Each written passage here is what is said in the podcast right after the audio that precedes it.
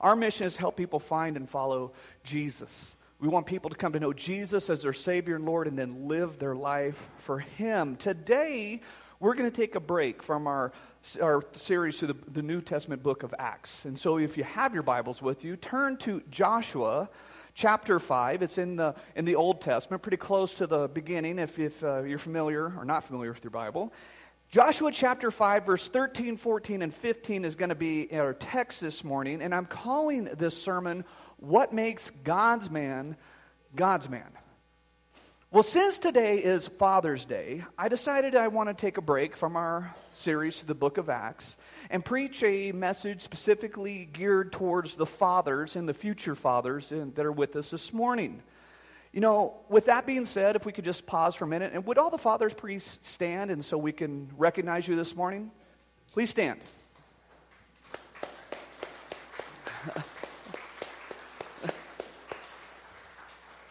Thank you, men, this morning.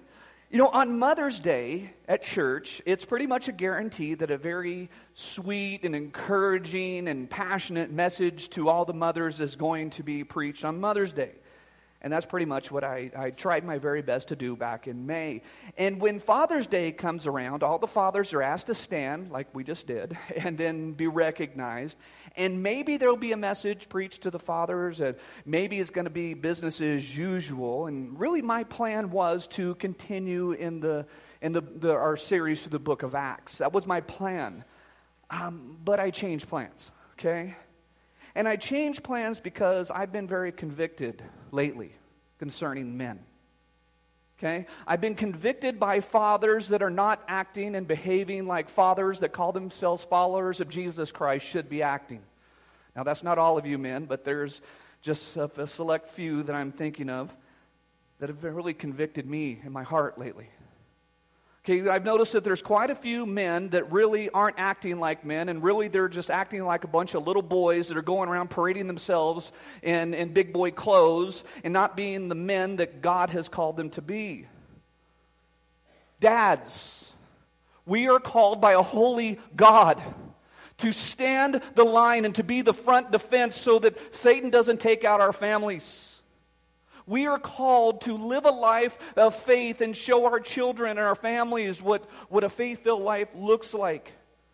So today, this message is largely directed to the men in the audience. And it might be a little more confrontational, a little more yelling, a little more, my dad voice might be used than, than usual. And somebody might be wondering, well, how come the ladies get the, the encouraging and, and sweet and uplifting message and the dads get a lot of more in your face message? And here's my answer, and it's not exactly a politically correct answer in this day and age, but here it is because we're different. Men and women are very different. We're made by God, and we're made differently, and so thus we respond differently. You know, if I want to, to my wife to do something, I can never, ever, ever speak to her in a harsh tone. My, my, my way I have to speak to her has to be soft and, and caring if I want my wife to respond.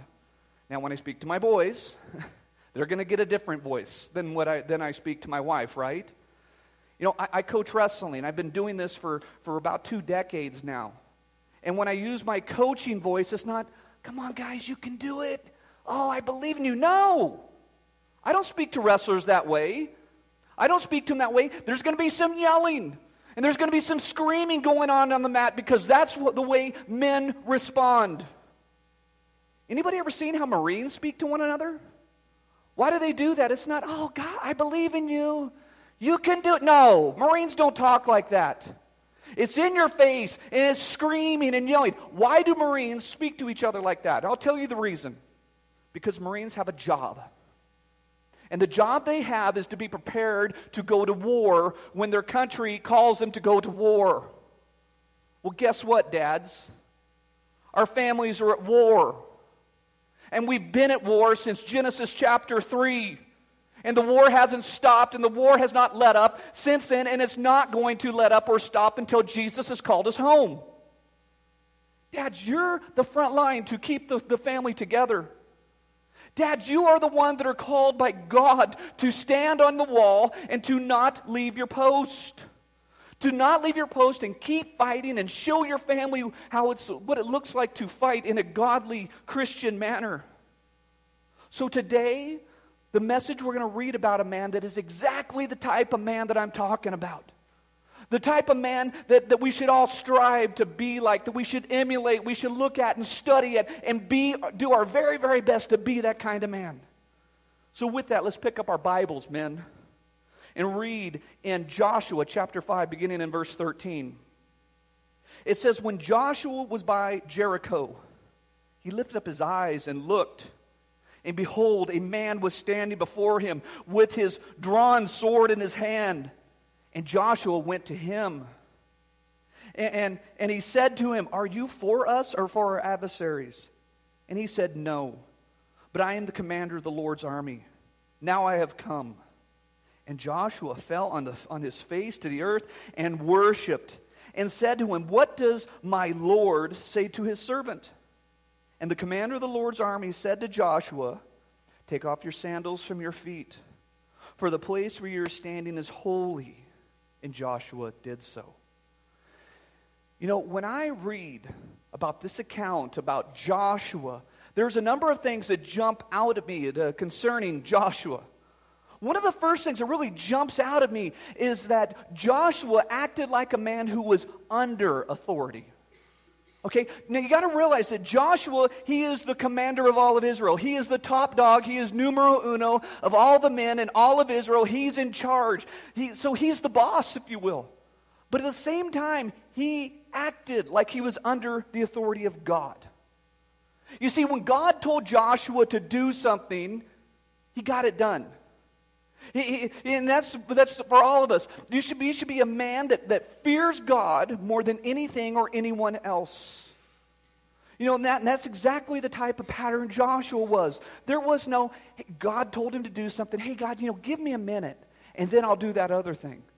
There was no in Joshua's life, hey, I got this other thing going on, and I'm going to do that first, and then I'll go and do that thing that you're telling me to do, God. No. There was none of that for a man like Joshua. You know, God told Joshua, hey, I want you to go into the promised land and scout out what's, what's in there. And it was Joshua and Caleb that went to the promised land. They were the scouts. They, they went in and they came back with this great uh, the description of the promised land. They're like, man, there is, it's a land flowing with milk and honey, and it is awesome. If you remember the other spies that went in, they came back and they're like, but there's giants in the land, and they're whining. And Joshua and Caleb are like, compared to who? We got God on our side, and you're worried about a couple little giants? You see, God told Joshua, hey, I want you to go to the city of Jericho and I want you to tear the walls down. Only you're not going to have any battering rams or siege machines. No, we're going to use clay jars and torches and we're going to yell and scream and the walls are going to fall down. Joshua said, okay. You see, Joshua, also, there, there was a time when God told Joshua, hey, I want you to go and circumcise all the males with a flint rock. And Joshua got it done. Special level of commitment there for a guy like Joshua, right? Yeah. So, can I have a scalpel? No, a rock. Whoa. Joshua is the guy that got the job done regardless of what, what else might happen. There was no hesitation for a man like Joshua. And you know why I'll say that? Because he's fearless. He knew God is in control, and he knew he's going to obey Yahweh regardless of how the outcome might be. In the text we just read, verses 13, 14, 15, Joshua has just crossed into the promised land. He's enjoying everything that God has promised. It's awesome. And he looks up and he sees a man. Look in verse 13, the second half. It says, And he lifted up his eyes and looked, and behold, a man was standing before him with his drawn sword in his hand. And Joshua went to him this brings me to my first point this morning. Point number one God's man does the right thing regardless of the situation. Did you notice that Joshua went to him, a man standing with a sword in his hand? You see, Joshua is not a passive man. And I think this, this line, this text in our Bible, it really defines the type of man that Joshua is. He's definitely not passive because he sees a man standing with his sword drawn, and Joshua goes to him. I don't know about you guys, it makes me think of some of my favorite movies in the Bible, or movie the Bible, just movies, excuse me. Uh, one of my favorite movies, True Grit. Anybody love True Grit? Yeah. And I don't care, John Wayne or the remake, they're both awesome, okay? And the, the scene I'm thinking of, you got, you got uh, Rooster Cogburn on one side of the valley and four mounted guys, and he just puts the, rein, the, the reins in his mouth and he just goes at him just blasting. Why I love that? Because he's absolutely fearless. How about Tombstone? Any Tombstone lovers? Yeah. Wyatt walks into a bar, disarms a man, and then throws him out of the bar by his ear because he's fearless. How about uh, Unforgiven? William Munny, he goes into a bar that has 30 armed men that are using his friend as decoration, and he takes them all out because he's fearless. I see a reoccurring theme in some of my favorite movies.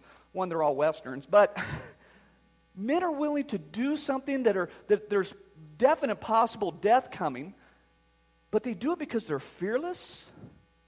You see, I think we as men, we all want to be that type of man, and should we ever be in that situation? And but here's the deal. We can never know if we're going to be that type of man until you come face to face with that type of situation, one like Joshua's facing right now.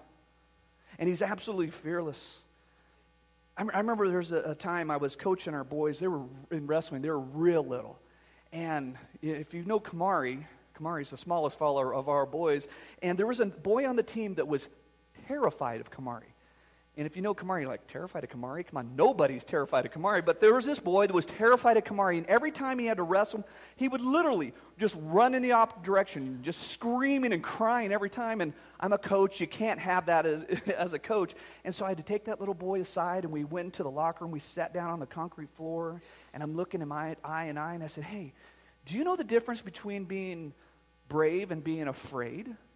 And the little boy said, Well, if you're afraid, you won't do something. If you're brave, you'll, you'll do it. And I said, Almost. And I used this illustration. I said, I'm terrified of spiders. Okay? Terrified. And if there's a big, hairy, nasty spider right in the middle of us, I'm still afraid of it, but I'm still going to kill it. And that's what makes you brave. He said, I said, so you can be afraid, but if you go ahead and do it anyways, that makes you brave. And with that, a little boy went up and he went and wrestled Kamari. Now, I know that's a hokey story, and you're thinking, what does that have to do with anything, Pastor John? But here's my question to you, men What are you afraid of? What are you afraid of? What, what is it that you know you're supposed to do, but yet you don't do because you're afraid? Are you afraid to go places that you know you're not supposed to do, but yet you'll go in there anyways because, after all, what might happen if you don't show up? Are you afraid to tell your buddies when you go to the barbecue, hey, I'm not going to have a beer? Even though you promised your wife you're not going to have a beer, so you have one because, you know, you're afraid? Are you afraid to hold your family's hand when it comes time at the dinner table and bow your head and lead your family into prayer because you've never done that before? And after all, it might be kind of weird. Here's what I'll say to that Who cares what someone thinks? Do the right thing all the time and let the chips fall where they may. Mark Twain said this.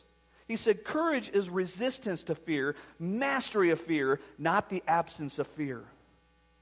If we do the right thing all the time, God's going to eventually pick up the pieces that might come from the fallout. It may be painful to do the right thing, but in the end of ends, maybe even years later, God's going to honor the man that does the right thing instead of the easy thing that most men do. Read the second half of verse 13. It says, And Joshua went to him and said to him, Are you for us or for our adversary? That brings me to my second point this morning. Point number two God's man never tires of doing the right thing at all times. This is what Joshua does. He goes to this man, he basically says, Friend or foe? He's calling out a man with a drawn sword. This is what I'll say about, about Joshua. Joshua's a warrior. Joshua's a stud. He's relentless. He never tires of doing the right thing all the time. You know what I've noticed as a pastor? I've noticed that there's sometimes there's men that were doing the right thing at one time. They were leading their family. They were going to church. They were reading their Bibles. They were praying with their. Are you noticing that these are all past tense things? That's not by accident.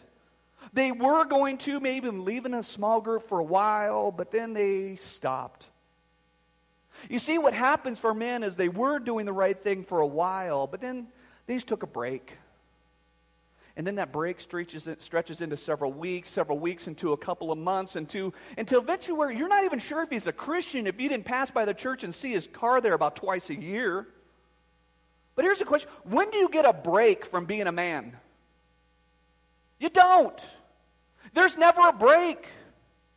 You know, I can think of a number of men in my life that were just giants in the faith that really showed me what this looked like. Because every time I saw these guys, they're always doing something from the Lord. There's a guy at our previous church, uh, Mr. Blakely. You guys remember Mr. Blakely? I'm get a little emotional here and cry. Men cry, by the way you know, Mr. Blakely was always, like every Wednesday night, he's leading a, a little kids' uh, a Bible study group, te- always teaching little kids about the Bible. If he wasn't doing that, he was organizing a slot car track race, and all the kids would be building their little cars, and they'd come and they'd race them. It was all ploy because you're going to learn about the Bible when you do that. Here's the thing Mr. Blakely had one bum leg. Okay, and I don't, remember, I don't know if it was an accident or a birth defect. I don't know, but he would always just kind of drag this one leg with him wherever he went. And I remember one day, it was a hot day. Central Valley, California. I remember it was like 112 or something ungodly. It was horrible. And I pull into the church parking lot, there's Mr. Blakely painting the church curb. And this is, the picture painting a curb like from here to Blair's. It's like, whoa, that, that's a hot day. And he wouldn't quit. And so the next thing, I, uh, next time I was like, you know, I'm too tired to do this. I thought to myself, you know what, Mr. Blakely would do that. He wouldn't quit. What's your excuse now, John? Because, and I'm going to say, Mr. Blakely was right. He was like that right up until Jesus called him to be home. And I'll say, he's a man that didn't have an ounce of quit in him. Read what Paul says in Galatians 6, verse 9. It says, And let us not grow weary of doing good, for in due seasons he will reap if we do not give up. You know, I think this world is in the state it's in right now because there's too many men that got tired and stopped leading their families. Again, they did it for a while, but then they stopped. They stopped because there's too many men that have too much quit in them. They quit on their wives, they quit on their kids, they quit on their grandkids. Who said this was going to be easy? It's not easy. You got to keep going and keep pushing and keep leading and not stopping. And the Apostle Paul said, I ran the race, I fought the good fight, because, I, because he was a man that didn't have any quit in him. So I guess to the ladies, here's the part of your message. If you're looking for your, for, if you're the single ladies, you're looking for a man to marry, marry this kind of man. A man that loves Jesus and won't quit. And I think there are thousands upon thousands or millions of million of men in this country alone that are basically asleep at the wheel. They, they're, they they're there, but they're not really doing anything as far as leading their family in righteousness.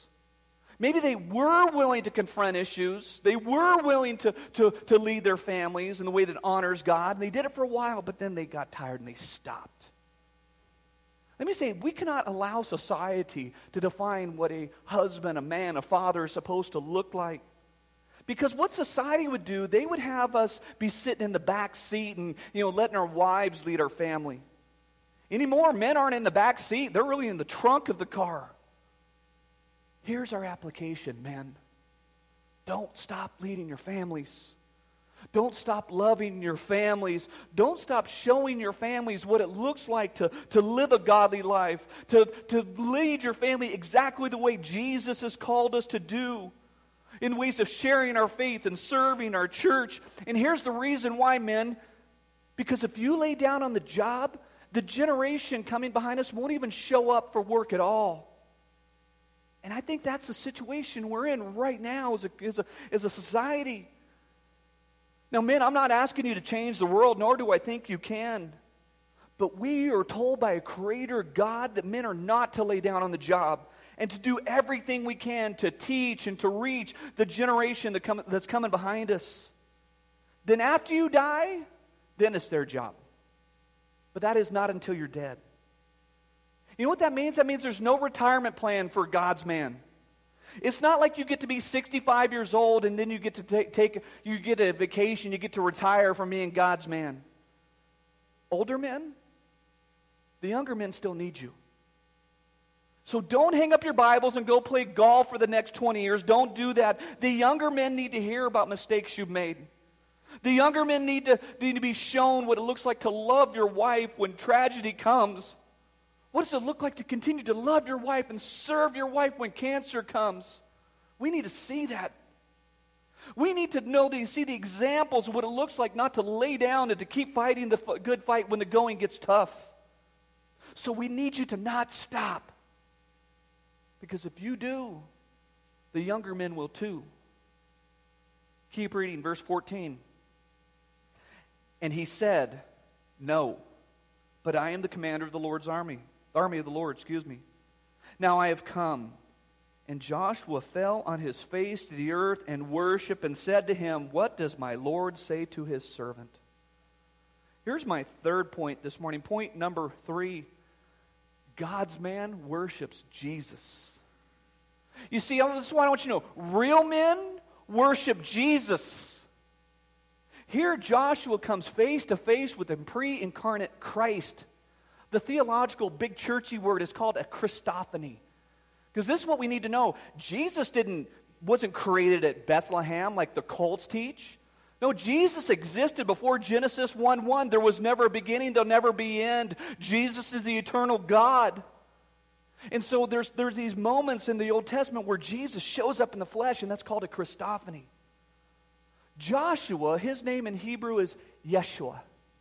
Well, if you're going to say Jesus' name correctly, pronounce it, it's Yeshua.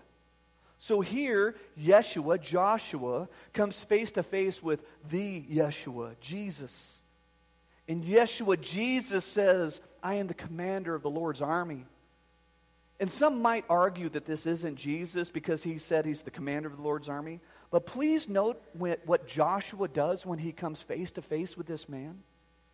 He falls to his face and he worships him.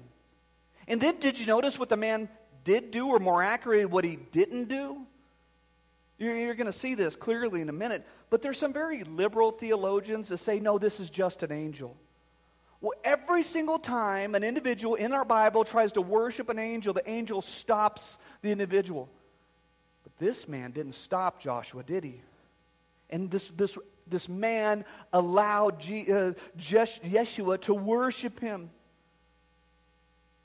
And he did that because he's the only one worthy of worship. So here's a question to you, men. What do you worship? And I think the vast majority, if not all the men in the, in the room, would say, Well, I worship Jesus. Good. You should. What else do you worship? Every single one of us is guilty of worshiping something or someone in addition to Jesus. Do you worship football, baseball, basketball in addition to Jesus? Do you worship golf or fishing or hunting? Do you worship a car, a boat, a something? And I think if most guys are being honest, the truth is we would say no. We don't worship something other than Jesus. And you know what? I think you're being truthful. You see, I don't think most guys worship something. I think most guys worship someone in addition to Jesus. And the someone is themselves. Men are very, very good at, and skilled at worshiping themselves. And I think we can clearly see this if you pull out your checkbook and see where all your money goes. If all your money goes to yourself, well, then you may be the God that you worship. Or what if we keep a time log of every minute of the day? If all your time goes to you, then you may be the God that you worship. Or how about this? If your God lets you go wherever you want and do whatever you want and say whatever you want to say and act however you want to act, well, then you may be the God that you worship. My point of this is not the type of man that Joshua is. The pattern of his life was he put the Lord first in all matters. Every aspect of his life is evidence of that. And Joshua asked this man, What does my Lord say to his servant? And the man he answered Joshua. Let's read it, verse 15. And the commander of the Lord's army said to Joshua, Take off your sandals from your feet, for the place where you're standing is holy. And Joshua did so. Point number four for us this morning God's man's life is marked by personal integrity. Have you ever read this and kind of thought to yourself, what makes the ground holy? Well, if you're going to ask something like that, really you need to see um, where else in the Bible does something similar appear? Well, let me give you the, the first time it appears in Exodus chapter 3, verse 5. This is, this is God speaking to Moses. And then he said, Do not come near. Take off your sandals off your feet, for the place which you are standing is holy ground. The term holy ground, it's used in the New Testament also. If you're familiar with, we read about it back in Acts chapter 7 at the, at the stoning of Stephen. Stephen was referring to Exodus chapter 3 when he used that term holy ground. It's used those two places and also right here with Joshua. You see, what makes this ground holy is not where it is, but who it is that's there. What makes a piece of ground holy is not its address, but whom is in attendance. In case you're not following me, what makes Crosspoint Baptist Church is, not, is not holy because its address is 1101 Bighorn or 821 South 15th Street. No. What makes this place holy is the presence of our Lord and Savior Jesus Christ. So let me ask you men something. Here's another question is your home built on holy ground? And before you answer that question, let me give you a hard, a hard verse. This is a hard verse in the Bible. In Isaiah 59, verse 1 and 2, it says, Behold, the Lord's hand is not shortened that it cannot save, nor his ear dull that it cannot hear. But your iniquities have made a separation between you and your God, and your sins have hidden his face from you so that he does not hear you. Here's where I'm going with this, men. We are the gatekeepers of our homes. Okay, if you don't know what I'm talking about, this is what I'm talking about. Maybe you've got this situation where your wife keeps your, your, free, your home free from dirt, but it's God's man's job to keep the, the home free from filth. Men, we are the ones that are, called by God to keep the filth out of our homes. You know, as a pastor, I've had to do a lot of marriage counseling. It's one of my least favorite duties as a pastor, but you have to do it. And I can think of a couple times that some a couple came to me and their marriage was in terrible shape. And the reason it was in terrible shape because they allowed something into their home that never ever should be allowed to the home. And the very few times I'm thinking of right now, it was the wife's idea to, to do this thing or bring something into her home and then the husband thought, well, if she's okay with it, I guess I'm okay with it. No. Men, we're the ones that go, no, sweetie, we, we can't be doing that. That's not, that's not allowable in our home. You see, when we make decisions like that to be passive and not say no, then our home is not built on, on holy ground, spiritually speaking. Was that the type of man that Joshua is? Was that the type of pattern that we see in Joshua's life? I would say, no way. Read in Joshua 24, verse 14 and 15. This is Joshua. This is what the, the hallmark passage of Joshua. Joshua is speaking here. He says, Now therefore, fear the Lord and serve him in the sincerity and faithfulness. Put away the gods from your father served beyond the rivers in Egypt and, the, and serve the Lord. And if it's evil in your eyes to serve the Lord, choose this day whom you'll serve. Whether the gods of your fathers served in the region beyond the river, or the gods of the Amorites whose land you dwell. But for me and my house, we will serve the Lord. You see, I hope you see here. See, Joshua took responsibility for himself. He said, You choose who you want to serve. You go ahead and do that. But for me, my family, we're going to serve, serve the Lord. And I hope you see the pronouns that he's using. He said, You choose whoever you want to. But for me, my family, we will serve the Lord. You see, Joshua's not the type of guy that's passive. Joshua's not the type of guy that skirted his responsibility. He took responsibility for his family. He stood up, he manned up, he took charge, and he took responsibility for what was going on in his own personal life and also the of his family. Here's my point. Okay? We can't take responsibility for our family if we're not first taking responsibility for ourselves. If you're familiar with your Old Testament, King David, said to be one of the greatest kings in the, in the, Old, in the Old Testament, There's a time when he doesn't correct his son Absalom. He's got a son that is out of control, but yet he doesn't correct him. Why? Because his personal life was a wreck. And he'd be a hypocrite if he didn't if he told his son to knock off what he was doing. Here's the deal, men. First, let's handle our own business, and then we'll be able to, to lead our families the way that God has called us to be. Let me share with you a statement of our Lord and Savior. Something Jesus said, and this is one of the hardest things that Jesus said anywhere in the Bible. It's found in Matthew 18, verse 5. Jesus says this Whoever receives one such child in my name receives me. But whoever causes one of these little ones who believe in me to sin, it'd be better for him to have a great millstone fastened around his neck and be drowned in the depths of the sea. You know, when that text is preached, usually the preacher that's preaching, he's referring to false teaching.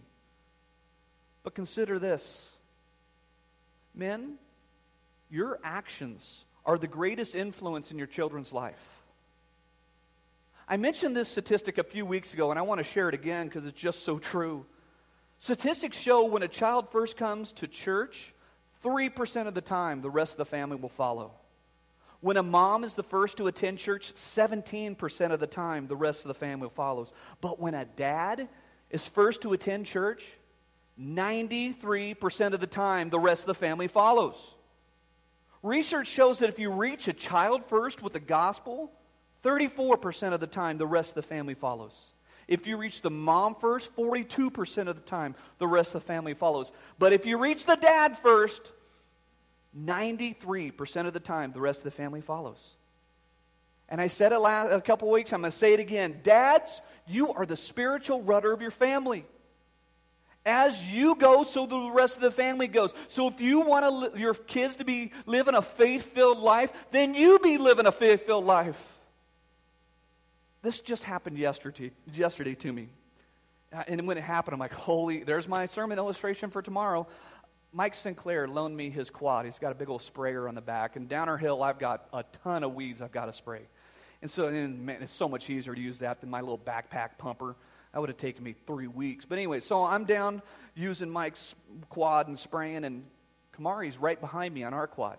And I drive and spray, then drive and spray, he just, just follow me everywhere I go real slow. He just every step along the way. And I said, I said, dude, what are you doing?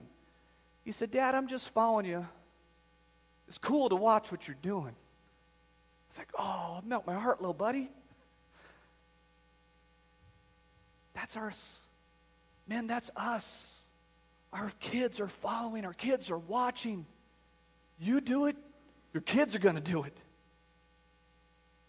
We have to be leading our families. We have to be doing it God's way because if we're not, statistically speaking, your kids aren't going to follow. We have to show them the way. And Jesus says, if you don't, it'd be better for you to have a great millstone fastened around your neck and be drowned in the depths of a sea. So, what makes God's man God's man? We said it here. He, he, God's man never tires of doing the right thing, he, he does the right thing no matter what. He, God's man's worship Jesus, and his life is marked by personal integrity. So here's, how, here's the last question. I'm always throwing questions at you. Here's the question What if that's not you? Those four things. What if it's not you? What if you read about a man like Joshua and you say, That's not me at all? How do you change? Is it possible to change, or are you just stim- simply stuck not being God's man? My answer is yeah, you can change. There is hope for you. And here's what it is your hope is Jesus. You see, you got to do exactly what Joshua did. Joshua could be this type of man because he submitted to the Father. And it wasn't a one time deal for Joshua. No, this is the overall pattern of his life. I think each day Joshua got up, he wiped the sleep from his eyes. Before he put his sandals on his feet, he said, But for me, today I'm going to serve the Lord. When he got up for work on Monday, Joshua, he said, But for me, today I will serve the Lord. And on Tuesday, he got up and said, But for me, today I will serve the Lord. And on Wednesday, he got up and said, But for me, today I will serve the Lord. And every single day, it's not just a Sabbath day thing for Joshua. No, every single day he's saying that. So you can be a man like Joshua. I can be a man like Joshua. But first, we got to be submitted. Submit to the Father. And the only way you can know the Father is through His Son, Jesus. You must realize that you're a sinner. But fortunately for us, that's exactly why Jesus came. He came for sinners. He came and He died in our place to take our place, to pay for our sins. And it's only through that can you even be capable of being God's man.